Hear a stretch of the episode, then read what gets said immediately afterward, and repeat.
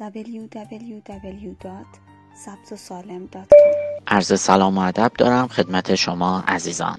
من دکتر فرشاد شیبانی هستم روانشناس بالینی و زوج درمانگر.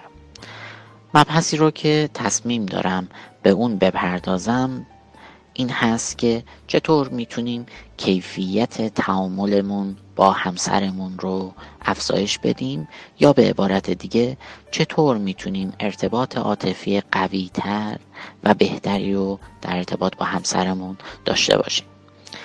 تحقیقات نشون دادن که یک زوج ممکنه با همدیگه تنش داشته باشن مشاجره داشته باشن اما با این وجود از حال رابطه مشترکشون با این حال راضی هم باشن.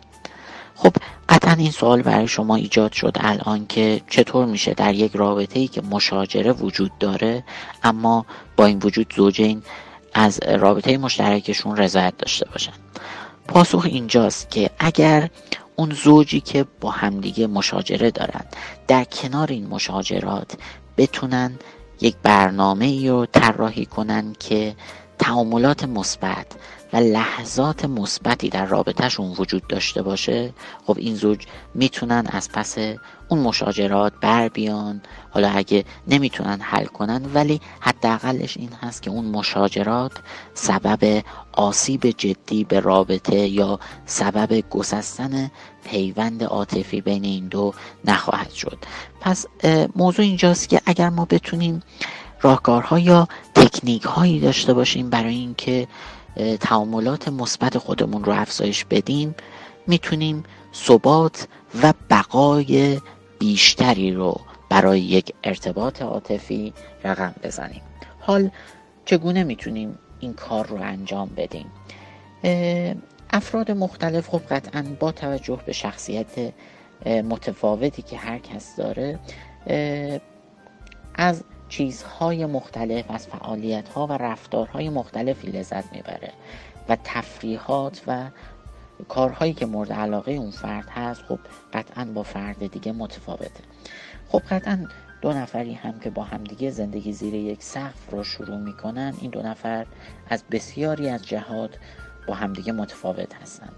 اما یک زوجی که این هنر رو دارن که می‌تونن یک سری رفتارهایی که برای هر دوتاشون لذت بخش و مثبت هست یک لیست مشترک ایجاد کنن خب قطعا می‌تونن که حجم تعاملات مثبتشون رو افزایش بدن.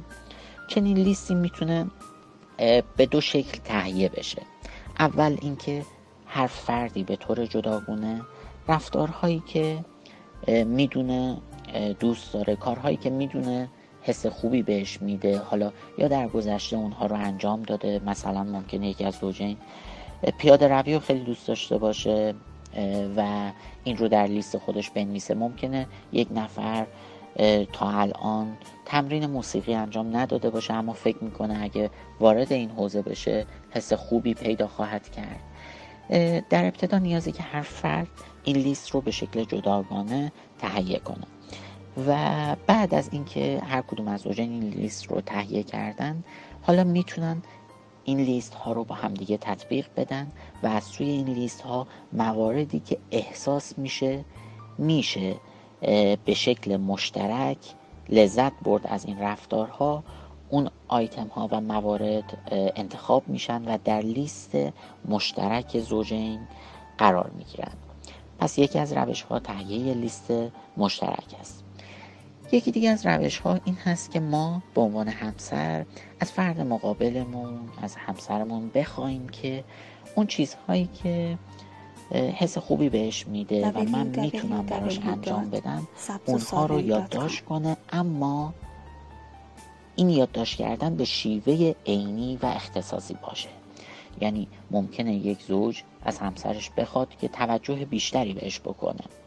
خب این موضوع اصلا عینی نیست چون افراد مختلف برداشت های مختلفی از عینی بودن دارند اما اگر این فرد بتونه به شکل اختصاصی یادداشت کنه مثلا ممکنه بنویسه توی این لیست که دوست دارم زمانی که من سر کار هستم همسرم با من تماس بگیره یک پیامک به من بده و حال من رو بپرسه. یا نه اصلا یک پیامک بده با هر محتوایی که می‌تونه خودش انتخاب کنه.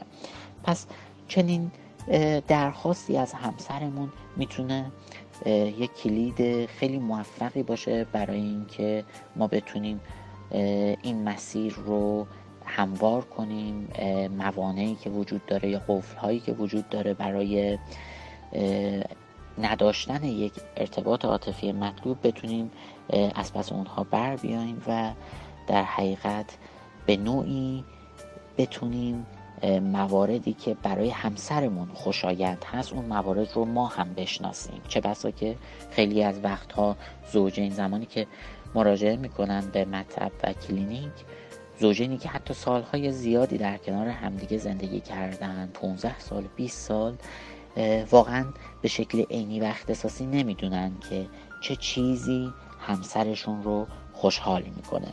و اینکه ما بخوایم از همسرمون و خودمون بیایم رو اون لیست کنکاش کنیم بررسی کنیم و تا جایی که می‌تونیم اون لیست رو عینیت ببخشیم بهش. از همسرمون بخوایم که مثال بیشتری بزنه از مواردی که یادداشت کرده همه اینها به ما کمک می‌کنه که چنین لیستی رو تهیه کنیم. پس اگه خواسته باشم یک جمعبندی و یک خلاصه انجام بدم می‌تونم بگم که وجود تعاملات مثبت در یک رابطه ضروریه و به حفظ و بقا و ارتقاء کیفیت رابطه بسیار کمک خواهد کرد. امیدوارم که شاد و تندرست باشید و خدا نگهدار. تهیه شده در مرکز تحقیقات سبز و سالم. می‌تونید برای شنیدن پادکست های بیشتر به آدرس www.sabzosalem.com مراجعه بکنید.